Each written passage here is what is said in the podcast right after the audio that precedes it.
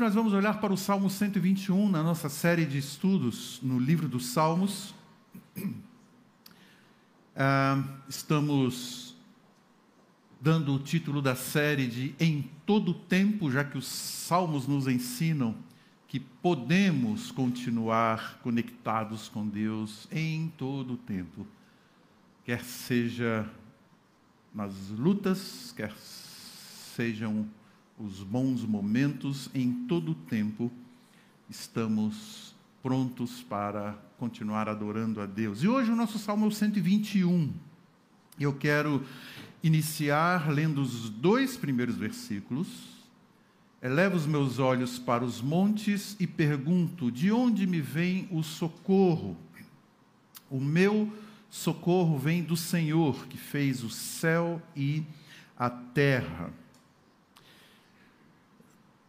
Creio que todos nós, de um modo ou de outro, em algum momento na nossa vida nos surpreendemos com a dimensão, eu diria, de algumas barreiras que encontramos na nossa frente, na nossa jornada. Às vezes dimensionamos mal uma determinada situação, achamos que não seria grande coisa e, de repente, é uma barreira enorme. Às vezes, o contrário.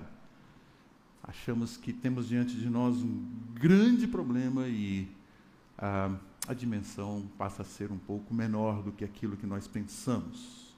Mas, enfim, parece que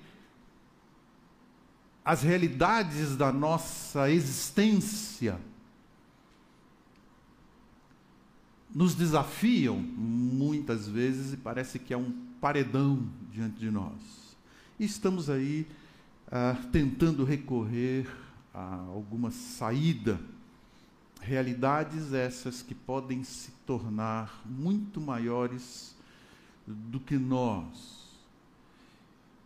E algumas dessas questões na nossa vida têm um poder de agigantamento tremendo. Por isso a figura de montanhas, de montes diante de nós. Algumas vezes utilizamos a expressão gigantes, outras vezes a própria Bíblia usa a expressão montanhas. E essas questões que se agigantam diante de nós podem ser questões nas esferas emocional, psíquica, moral, comportamental, existencial, espiritual, que tomam dimensões muito grandes.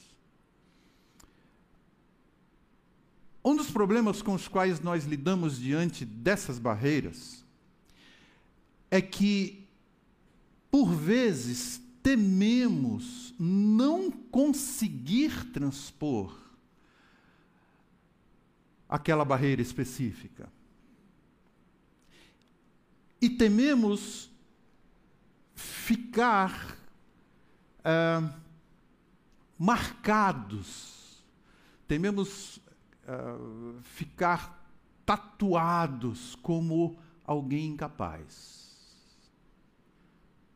Tememos muitas vezes a frustração e a propagação da nossa incapacidade. Frustração, dizemos, não consegui transpor essa barreira.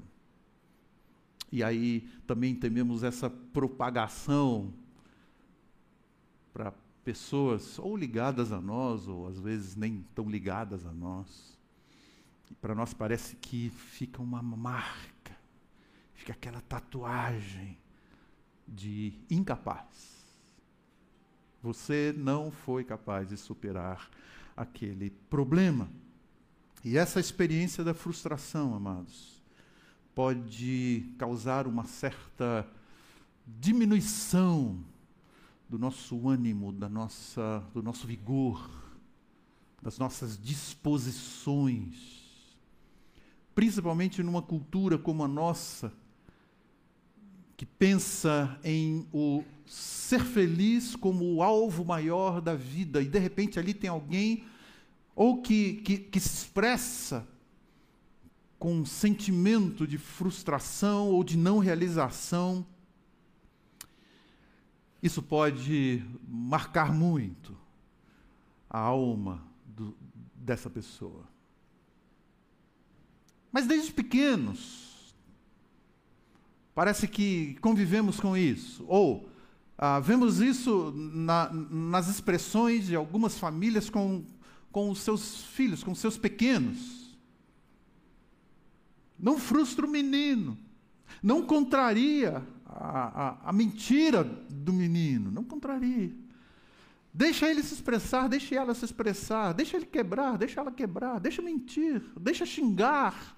Afinal, nós não podemos causar frustração na criança. E ali vai se formando um caráter quase que doentio, de nunca poder experimentar frustração. Mas na nossa existência, em algum dia, em algum momento, em algum tempo, que pode ser longo ou não, nós vamos ser frustrados nas nossas intenções, nos nossos projetos, nos nossos desejos. Esse salmo nos traz à mente uma situação de agigantamento das dificuldades ante os próprios olhos. Por isso, o nosso olhar precisa ir além dessas barreiras, dessas montanhas, usando a expressão que o Salmo usa. E aí o Salmo vai nos convidar a vasculhar a nossa interioridade. Porque muitas vezes aquilo que nós expressamos não é exatamente aquilo que está aqui dentro. Está tudo bem? Tudo bem. Esse salmo vai propor um incursionar a nossa alma, a nossa intimidade, para que possamos fazer uma leitura sobre o nosso estado e o foco do nosso olhar, para que possamos identificar a nossa real fonte de convicções e as motivações que moldam o sentido da nossa existência. Agora, há pessoas que ficam quase que a vida inteira perguntando: de onde me virá o socorro? De onde me virá o socorro? E imaginam, e elucubram, se desgastam, tecem fantasias tão libertárias, muitas vezes. Só que não dirigem, continua não dirigindo o olhar para a pessoa certa. Continua não concentrando as suas esperanças na pessoa de Deus. O Salmo diz: eleva os olhos para os montes, de onde me virá o socorro? E a pergunta para nós, nesse dia, nessa manhã, é: quais montes? Quais são essas montanhas? Montanhas de quê? Estamos lidando com qual tipo de montanha hoje? E o texto está dizendo: o meu socorro vem do Senhor. E é nessa expressão que eu queria me concentrar hoje com vocês. O meu socorro vem do Senhor. Com a seguinte pergunta: qual o significado que podemos dar a estas realidades que se agigantam diante de nós? Que pode significar na nossa vida, na minha vida, na sua vida, essa afirmação: o meu socorro vem do Senhor? O que pode significar isso? É isso que eu gostaria de tratar com você. Por quê? Olhando para o Salmo, nós podemos aprender, em primeiro lugar, que essa afirmação define uma relação pessoal com Deus. O meu socorro vem do Senhor. Define uma relação pessoal com Deus. Novamente, aqui o versículo 2. O meu socorro vem do Senhor, que fez os céus e a terra. Na verdade, todo o salmo, algumas expressões que eu menciono para você. O meu socorro. O Senhor guardará a minha alma. O Senhor é a sombra à minha direita. O Senhor guardará a minha entrada e saída. O Senhor me guardará de todo o mal. Relacionamento pessoal com Deus. Antes de mais nada, esse salmo define uma relação de pessoalidade. O salmo começa falando sobre o nosso socorro, que em algumas situações não envolve terceiros, prescinde qualquer mediação, a não ser a de Cristo. Essa sim é que é suficiente. Qualquer situação que se interponha entre aquele que crê e o Deus que criou o céu e a terra, qualquer situação que se interponha entre o aflito e a pessoa fonte de toda a nossa esperança, precisa ser banida. O salmo diz respeito a mim, não de forma egocentrista. Sou eu. Esse Deus é meu. Não dessa forma. Mas as convicções mais profundas, as mais íntimas, aquelas inarredáveis. O meu socorro vem do Senhor. O meu. Não é talvez venha. Não é pode ser que venha. Não é se eu tiver sorte, vem o meu socorro do Senhor. Não. O texto é afirmativo. O meu socorro vem, não de qualquer direção, não de qualquer fonte, mas vem do Senhor. E, amados, por que é tão importante que a nossa mente esteja repleta da palavra de Deus, formando essas convicções? Entre outros aspectos. É porque, como seres humanos, estamos sujeitos a ardis mentais. Estamos sujeitos à busca de atalhos, a pseudo-soluções. Estamos sujeitos a invencionices, a armadilhas, superstições.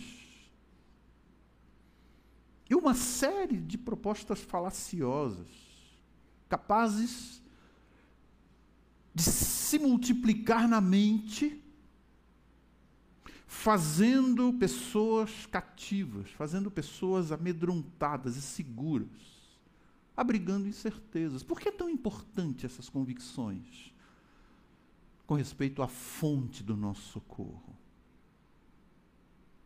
Para nos trazer segurança. Se eu ou você temos algum problema de saúde, vamos procurar os melhores tratamentos, os melhores profissionais. Se temos algum problema que na área jurídica, vamos procurar os melhores meios, os melhores profissionais. Se temos decisões importantes, investir como bom mordomos aquilo que Deus tem dado, imóvel, alguma outra situação, vamos procurar os melhores caminhos, mas com uma convicção. O meu socorro vem do Senhor. É do Senhor que vem. E esse salmo nos leva para essa relação de pessoalidade. Nós não vivemos da fé de terceiros.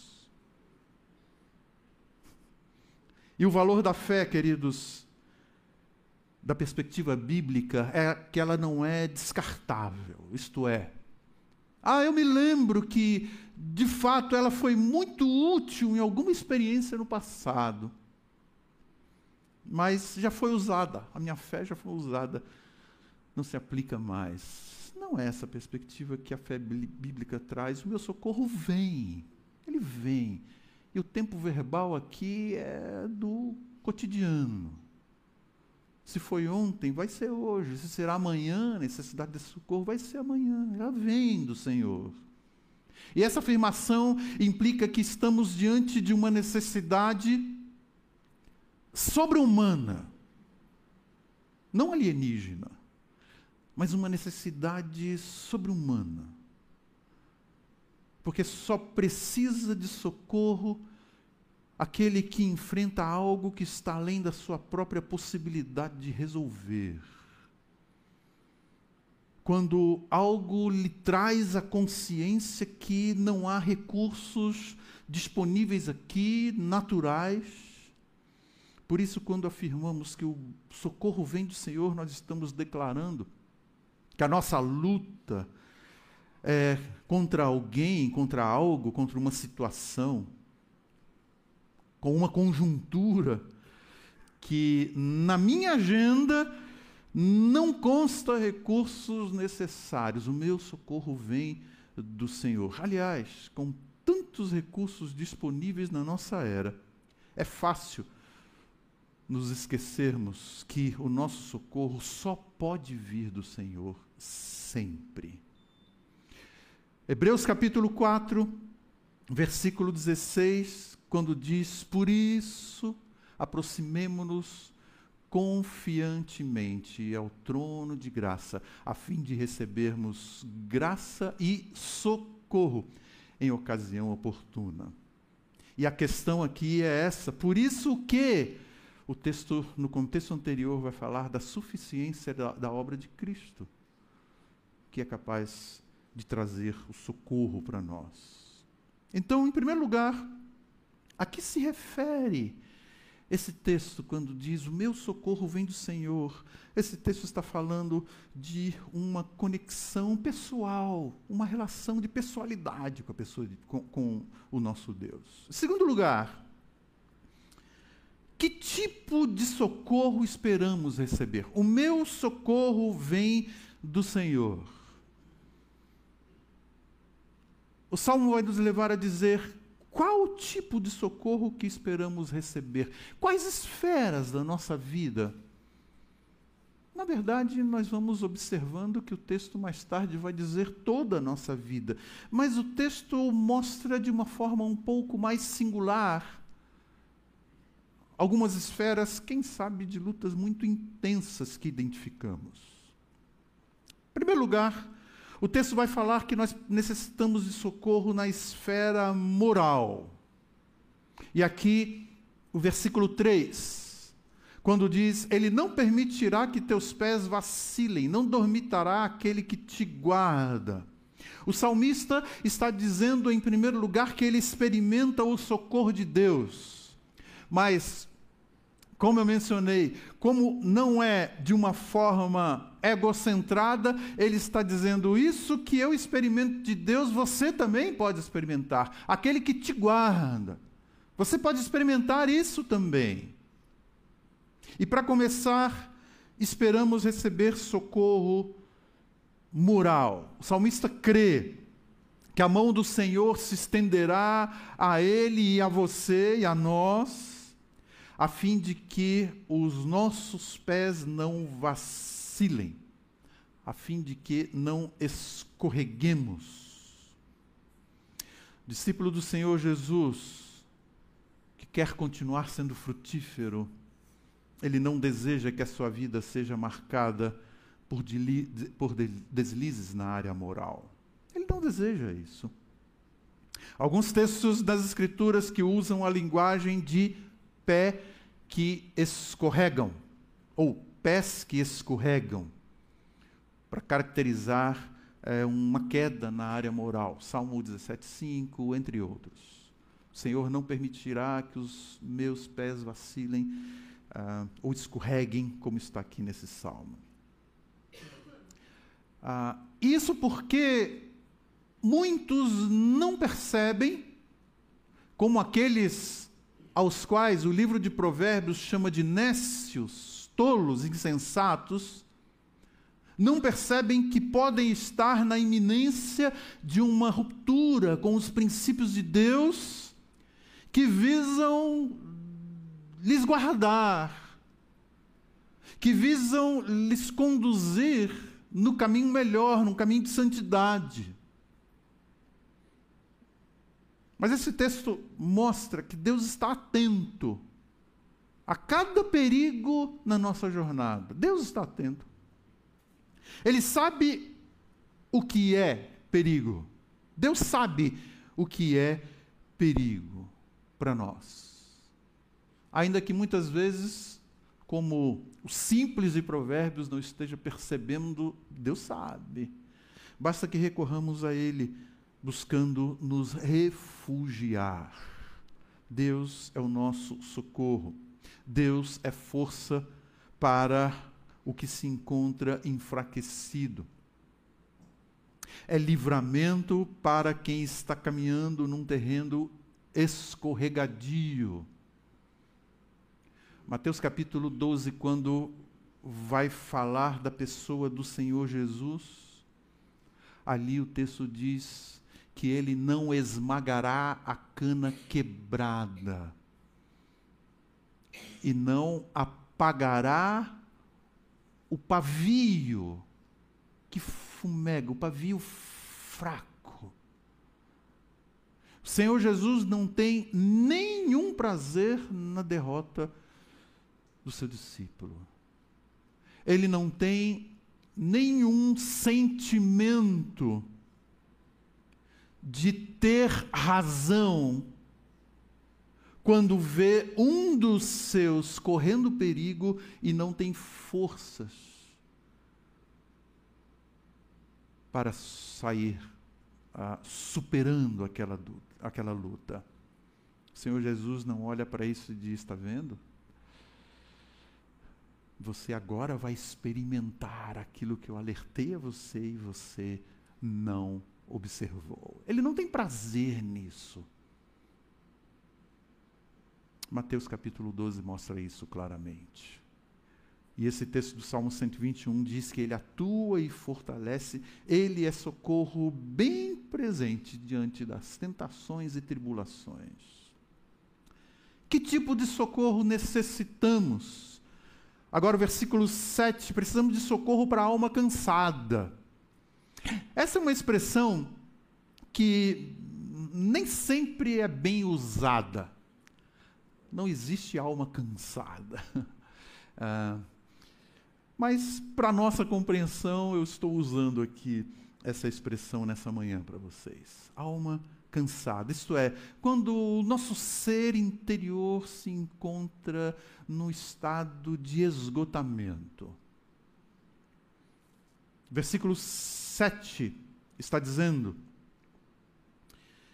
o Senhor te guardará de todo mal, guardará a tua alma. O texto diz que o Senhor guarda a alma, isto é, Ele protege o ser interior, o mundo íntimo, nos preserva lúcidos, emocionalmente, psiquicamente pensando. Efésios capítulo 6, a partir do versículo 11, vai falar um pouco sobre a batalha espiritual. Versículo 12 e 13 vai falando sobre a armadura de Deus para nós resistirmos firmes nessa batalha espiritual. E ali o apóstolo Paulo, mantendo em mente a armadura de um soldado romano, ele vai falando de partes da armadura.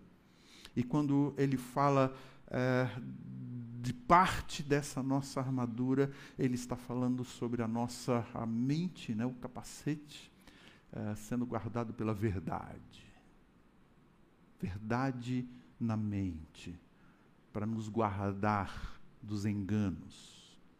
Filipenses capítulo 4, versículo 8, falando de um contexto de ansiedade e da possibilidade da experimentação da paz que vem do Senhor, ali o texto mais adiante fala sobre o cuidado com a nossa mente.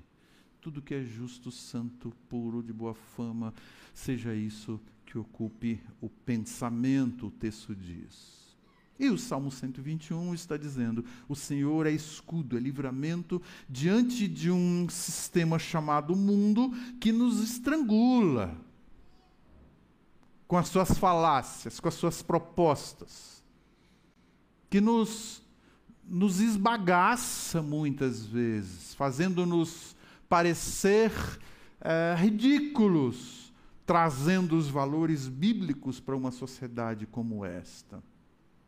Principalmente enquanto você está estabelecendo as suas convicções de desejo de caminhar com Deus. E esse salmo está dizendo, da mesma forma, ele é livramento e socorro, guardando a nossa alma contra amarguras. Amarguras que insistem muitas vezes em se alojar no nosso ser, na nossa alma, nosso ser interior, privando-nos de satisfação, de alegria com a vida vivida em Cristo. Amargura que vai contaminando relações interpessoais importantíssimas, como diz Hebreus capítulo 12. Contamina relacionamentos interpessoais, amados, queridos, próximos. Amarguras identificadas muitas vezes por traições, por desapontamentos, por injustiças sofridas, injúrias, quer pelo fato de você defender a sua fé num contexto hostil ou por relações interpessoais tóxicas, danosas. Mas esse texto está dizendo, socorro vem do Senhor, para guardar a nossa alma. E, de uma forma geral, nas dinâmicas do nosso viver, em toda a nossa vida. Em qual área que nós precisamos do socorro? Nas dinâmicas, todas as esferas do nosso viver. E aqui, o versículo 8, o Senhor guardará a tua saída e a tua entrada, desde agora e para sempre. O que é que o Salmo está dizendo? Socorro do Senhor para as nossas atividades comuns, no ordinário. Enquanto nos relacionamos, trabalhamos, exercitamos, descansamos, dirigimos, andamos. Mas quando saímos, quando entramos, no ir, no vir, no estar, no andar, no atender, no receber, na luta pela sobrevivência, nos relacionamentos estabelecidos e desenvolvidos.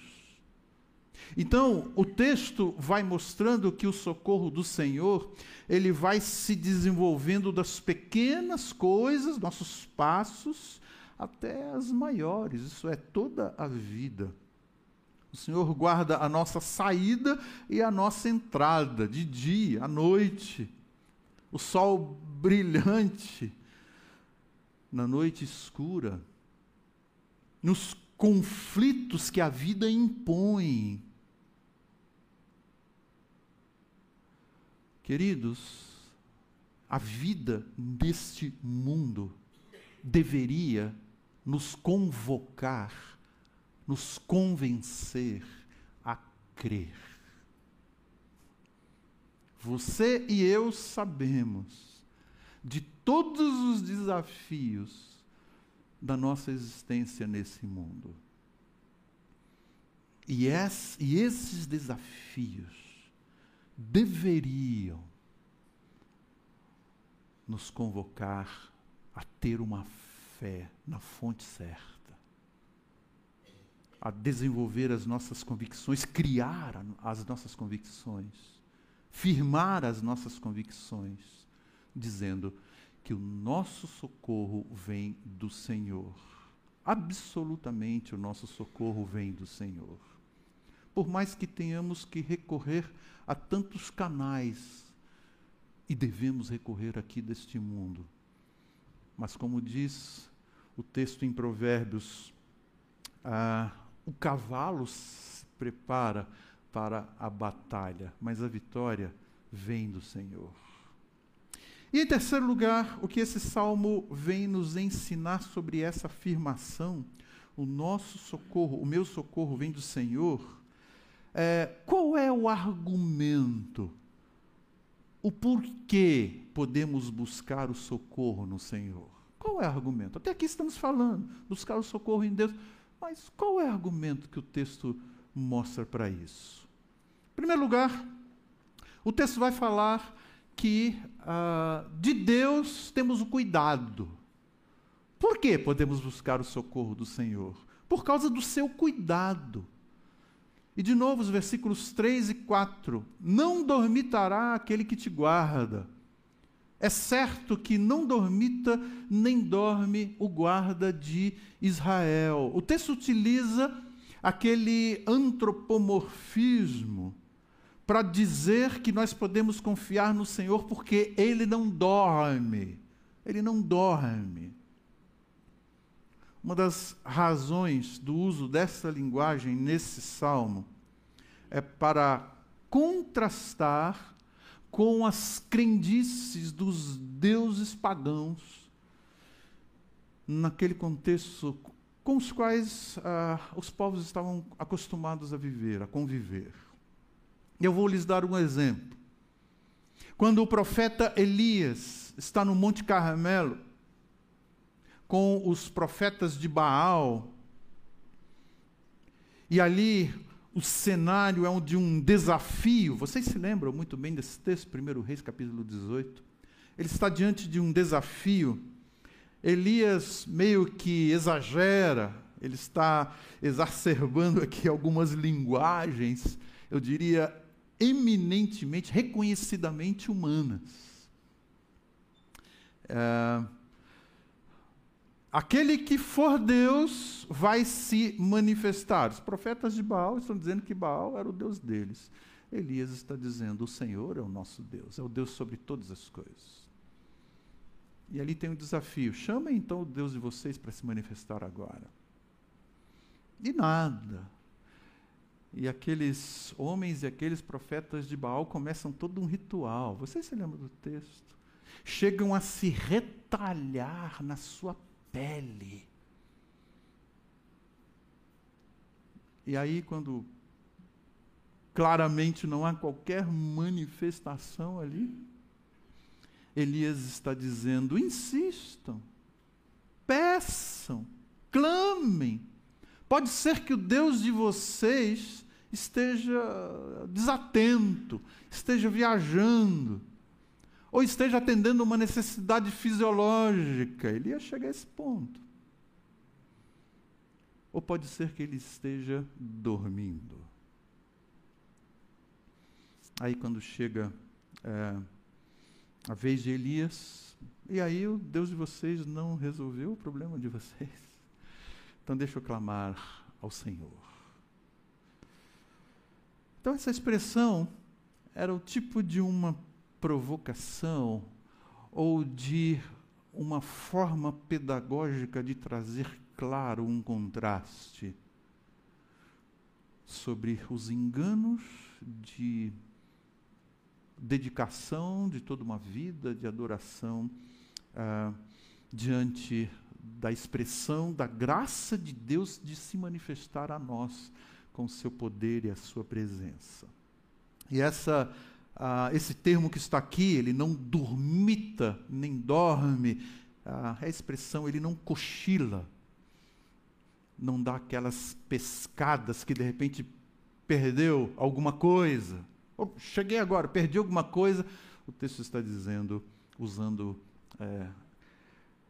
dessa figura de linguagem para a pessoa de Deus. Expressão da graça de Deus. Porque o Salmo diz, Ele se coloca como um vigilante da nossa vida, em todo o tempo. Ele é aquele que guarda a nossa existência, Ele está atento à nossa necessidade. Nada Ele deixou passar. Por isso que o texto usa essa expressão. Por que é que nós podemos, então, confiar em Deus e buscar socorro nele. O texto continua, por causa da sua proximidade conosco. E agora, versículo 5, o Senhor é quem te guarda, o Senhor é a tua sombra à tua direita. A figura aqui é sombra à direita. Por que que o texto usa essa expressão? Bom, primeiro, como uma sombra para retratar algo inarredável. Onde quer que você vai, ele está ali. Quanto mais causticante o sol, mais a sombra se projeta perceptível. Está difícil a vida. É secura, é aridez. Um sol causticante. A sombra se torna ainda mais perceptível. E a sombra à direita é porque, naquele contexto, era muito claro para eles essa linguagem, porque a mão direita era a mão de defesa, era aonde o soldado empunhava a sua espada, a sua arma.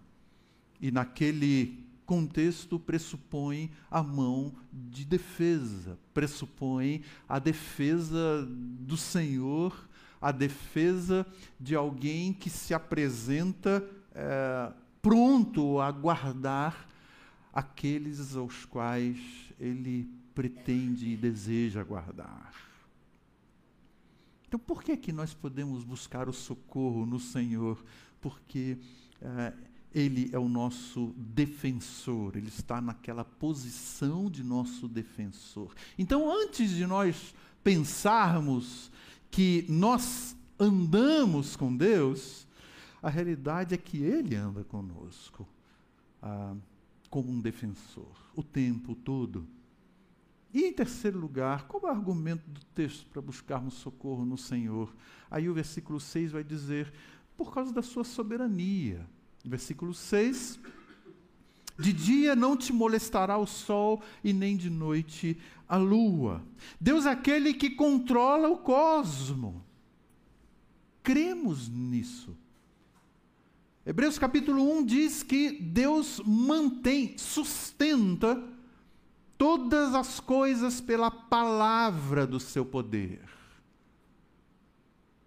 Muitas vezes parece que esperamos o toque de Deus, mas pela palavra de Deus ele pode mudar as coisas, mudar na nossa perspectiva.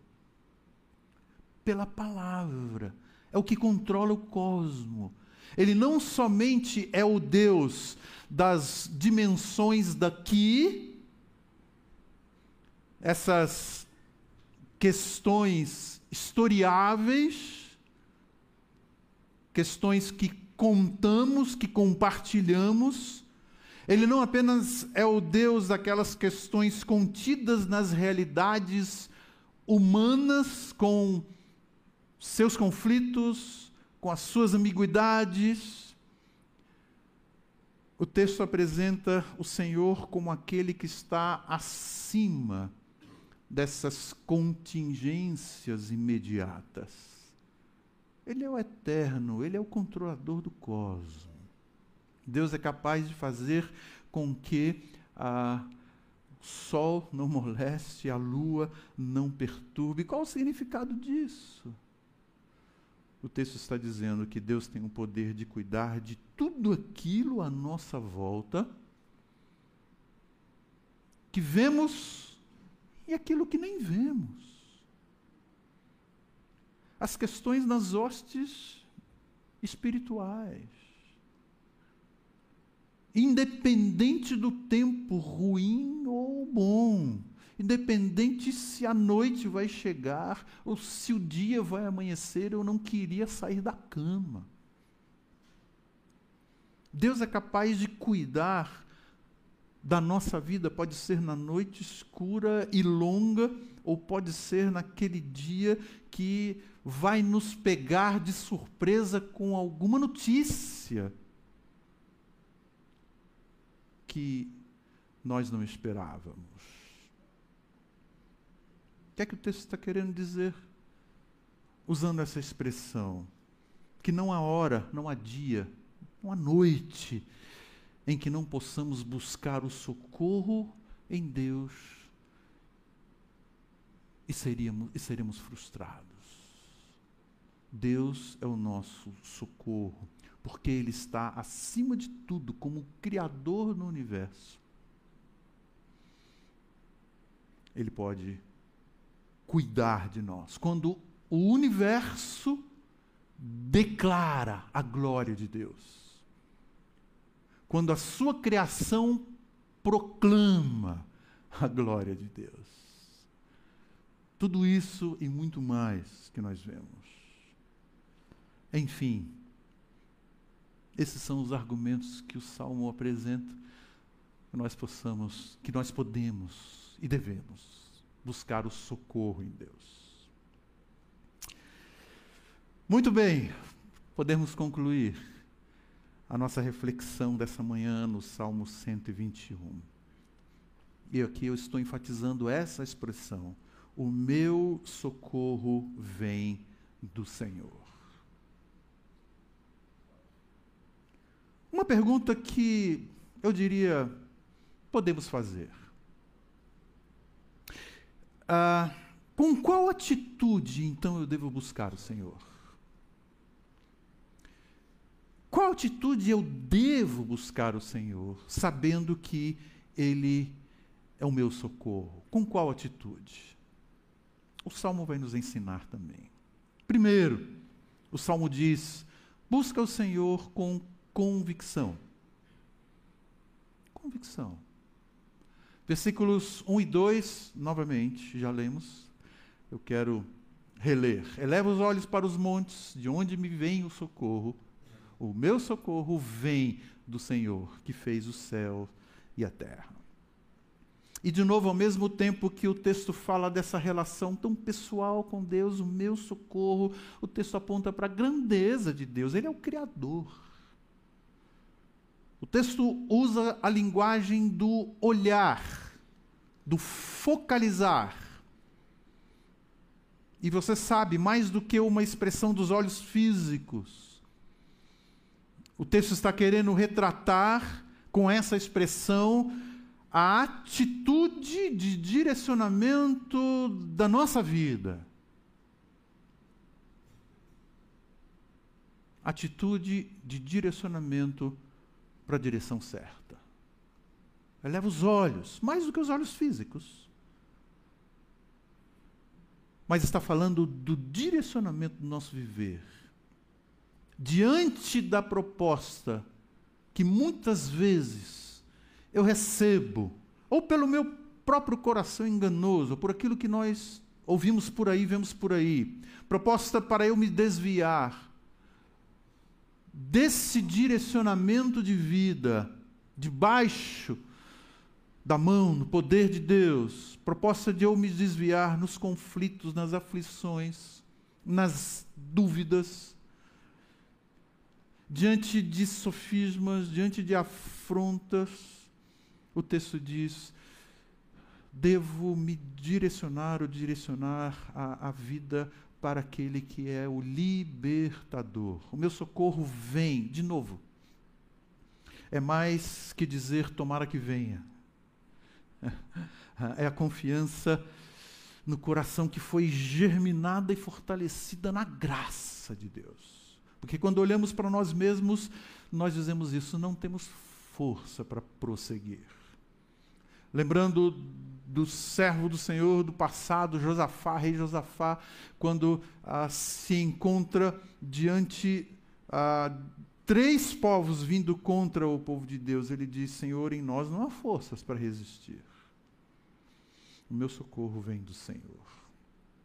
Então, se não for na dependência da graça, vai haver muito esforço, muito movimento da nossa parte, no entanto, sem fruto que venha de fato para o nosso fortalecimento. Segundo lugar, como é que nós devemos buscar o socorro do Senhor? Com esperança. E aqui, o verso 8 O Senhor te guardará, guardará a tua saída, a tua entrada, desde agora e para sempre. Esperança, biblicamente falando, não é uma atitude que provém de uma expectativa dizendo, não, vai dar certo, eu espero que dê certo. Esperança, pela perspectiva e definição bíblica, é certeza. Apenas nós estamos sujeitos ao tempo, mas é certeza. O texto diz, desde agora e para sempre.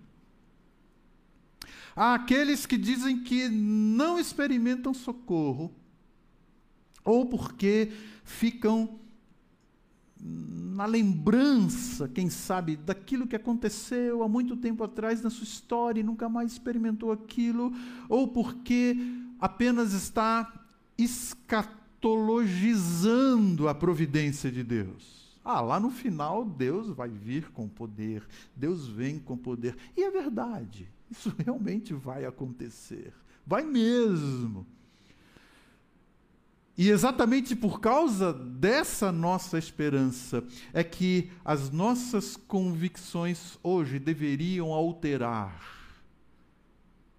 a perspectiva da nossa vida aqui, no hoje, nesse chão que pisamos, nessa existência que Deus nos dá.